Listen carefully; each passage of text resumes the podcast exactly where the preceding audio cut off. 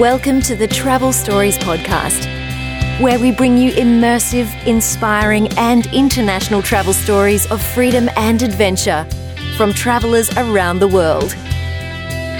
Here is your host, Hayden Lee. Well, hello, guys. Welcome back to Hayden's Travel Journal. Now, in this series, I read from my journal, starting in Australia, in Queensland, gold mining, heading up to Indonesia, island romance, going over to Vietnam, motorbiking the entire country, heading over to India, and ending weirdly. You'll see when we get there. So, last time I was in Brisbane, Queensland, just leaving the country, heading towards Indonesia, and we join us today, or we join past me rather, landing in Bali, Indonesia. Today was my first day in Bali, and it is a perfect mixture of insane and awesome. Exiting the airport, I accepted the offer from one of the seven billion taxi guys trying to get the white guy's attention. I haggled hard and managed to get a half hour taxi ride for 70,000 rupiah, which is about three quid fifty, something like that. Arriving at my host's place, I was couch surfing. I was greeted by Francesco, an Italian traveler studying different forms of massage. It was 20 minutes before I received an amazing Thai massage. No happy ending was offered, which I thought was kind of rude. After having an awesome rice, veg, tofu dinner for the outrageous price of 35 pence, we headed out for the night. I was on the back of my host's scooter. Now, the roads here are insane. All I could think whilst whizzing through traffic, dodging the other scooters, the cars, and one woman who was scootering with her newborn, smoking and sending a text simultaneously was that I hope my host was telling the truth when he said it was only his third beer. We arrived at the bar that Abu, should I tell him that he has the same name as Aladdin's monkey? Had a friend DJing. The professionally trained Latin dancing beauty was the undisputed queen of the room, with 50 people dancing on the tables. I wondered if the Australian family eating dinner at one, the one available table in the middle regretted their restaurant choice. We fulfilled my Bali stereotypes by staying out until the early hours. I learned all the Indonesian I'll need to get by and numbers 1 to 1 billion, which is essential with the Indonesian rupiah. Tomorrow is scooter day. Although it may be dangerous, I'm fairly sure that my death here, and it will be here, will be by being mowed down by an entire family and their fruit stall on one scooter. I'm keeping my eyes open, but I know it to be an inevitability.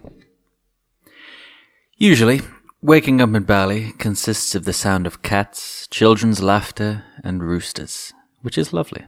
But lately, it's been due to freaking out as there's no blood in my arms, due to them being stretched outwards, embracing my two housemates. The first is the now 24 1998 Czech Republic national champion of women's wrestling. Handily, she is also fluent in Indonesian and a Bali tour guide with time on her hands. The second arm captor is my host, Abu. So much has happened in the last four days, so I'll summarize. Rented a scooter, pound a day. Saw a romantic piece of wall art. You will always be my forever Christmas. Cryptic.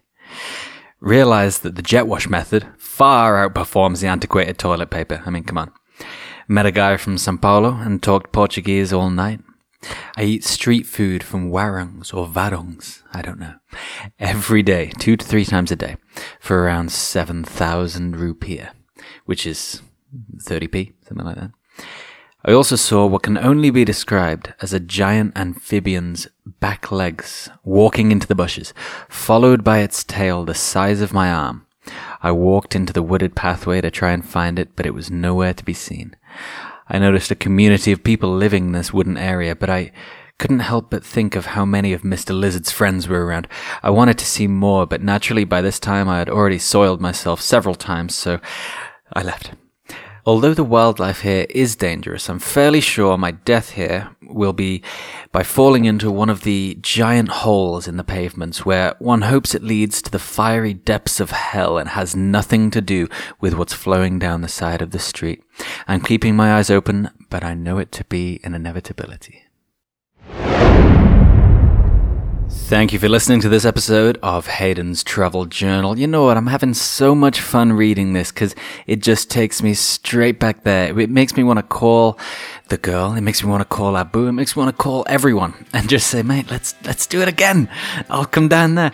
Man, this is so much fun. I hope you guys are enjoying it as well. So we're back on Monday with another episode of Travel Stories Podcast, another immersive, inspiring and international travel story for you guys. And get in touch with me, Hayden at travelstoriespodcast.com. That's H A Y D E N. Let me know what you think. Thank you so much for listening, guys. I love you all. Take it easy. Thanks for listening to the Travel Stories podcast. Get in touch with Hayden on Twitter at Travel Stories UK or online at travelstoriespodcast.com, where you can find all of the show notes and resources. Subscribe to the show to join us next time for another immersive, inspiring, and international travel story on the Travel Stories podcast.